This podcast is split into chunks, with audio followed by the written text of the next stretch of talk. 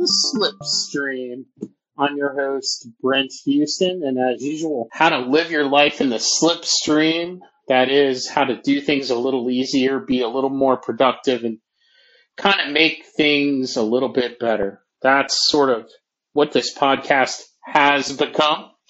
So this is a pretty short episode this week, I hope, because uh, essentially it's a follow-on to the last episode where I introduced the idea of the execution spectrum where essentially at one end you have the wantrepreneur. at the other extreme, you have the obsessed maker. And of course, uh, in the middle, you have the entrepreneur. Now, some people really took some uh, some stuff away from that that uh, episode. Some folks were a little offended that uh, they felt like I was picking on the entrepreneurs and uh, that's not necessarily the case, as we'll get to here in a second. And um, I'm not also against being an obsessed maker. Uh, it's just that across the spectrum of ideation to execution that drives entrepreneurship uh, there in the middle, you really have to have a combination of both. Uh, the focus on execution and planning and you've got to have the ability to make something of value. If your goal is not to be an entrepreneur and you're enjoying your life and you're enjoying being a wantrepreneur, maybe you love going to conferences and webinars and you just really are into productivity porn and you love the idea of learning how to optimize parts of your schedule and learning how to continually update these skill sets around productivity and creation of, of content and value. And that's fine. It'll probably make you a fantastic employee. It'll probably make you a fantastic member of society and a very highly contributing and highly valued human being. So there's nothing wrong with it at all. It's only a problem if your goal is to really want to be an entrepreneur. If that's the case, you want to build a business, then the trap of being a wantrepreneur is a problem because you can fall into it. It feels like you're being busy. It feels like you're learning, but you're not actually creating any value. You're not executing. You're not building a business, which is what an entrepreneur does. On the other end of the spectrum, maybe you enjoy being an obsessed maker. Maybe all you want to do is just make things and not worry about getting them out to society or other people using them. And that's totally and completely fine. In fact, one of the most revelatory moments of my life as a maker was when one of my mentees told me that as a, as a professional developer, a person who had built and taken products to market more than a dozen times, this person said, you know what though?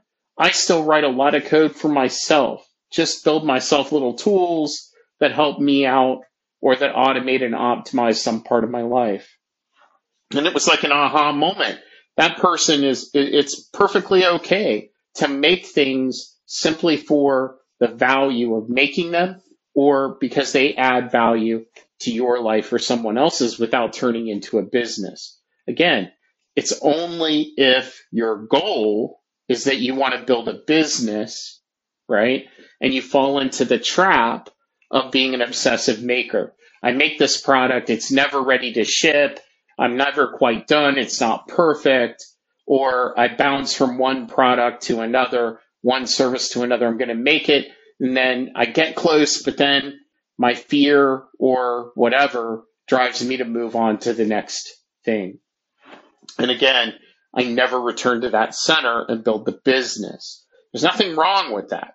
It's only wrong if your life goal is to build a business and be an entrepreneur. Then those other two ends of the spectrum are something that you are going to have to be observant of. They're traps that you can fall into. The second question says, aren't all entrepreneurs a combination of all of these things? And the answer of that is Absolutely yes.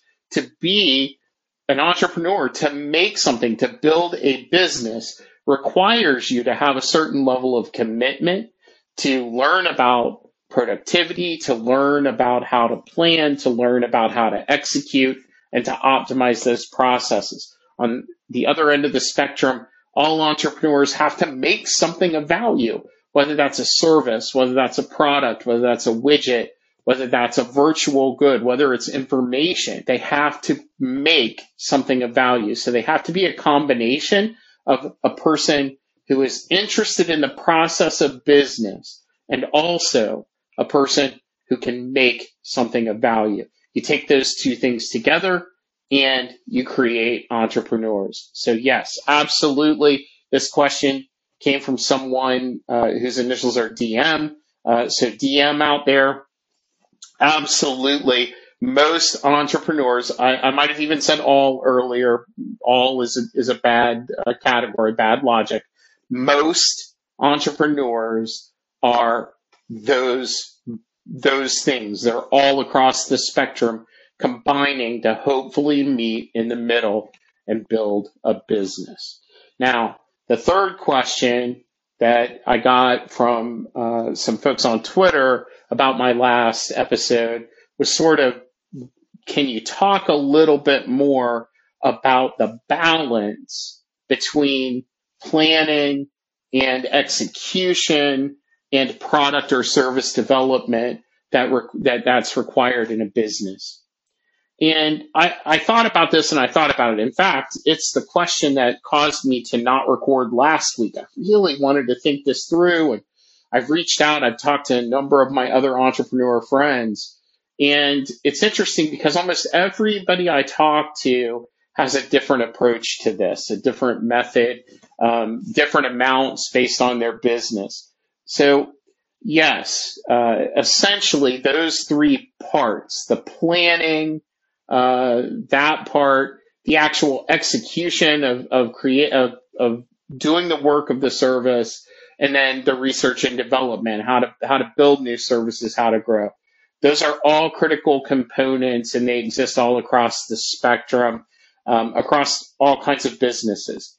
In most of my own businesses, again, I'm a big believer in, in Pareto. Um, I tend to spend the most significant portion actually executing, focusing on executing services and products to create value. Now, based on that, I do a smaller amount of planning in terms of what sort of things I need to do uh, in order to to optimize that uh, that execution. And I spend, I would say, uh, about 20% of my time, uh, 15 to 20% of my time, exploring new ideas, doing research and development, and thinking about what the next iteration of my product or service is. So that's my personal breakdown. Um, for the person and the, the couple of people who uh, replied on Twitter and asked that question, I would greatly urge you to go out, uh, talk to a few entrepreneurs that you know, send out a few emails and ask the question about their breakdown in their business uh, across those three activities planning, execution, and sort of research and development. All right. I told you this was going to be a short episode this week. Uh, but I really wanted to hit this. I hope you've enjoyed talking through the execution spectrum. Uh, I'm going to put some more formalized thinking around this, maybe get some posts up on Medium or up on the socials. Just watch the socials for it, and hopefully we'll see it there. So that's it for this week. I am going to cut this short. Thanks for tuning in to the Slipstream podcast. Again, I'm Brent Houston. Thanks, as always, for inviting me into your homes, into your hearts and hit me up on Twitter if you have any questions, comments, or feedback. Talk to you soon. Take care.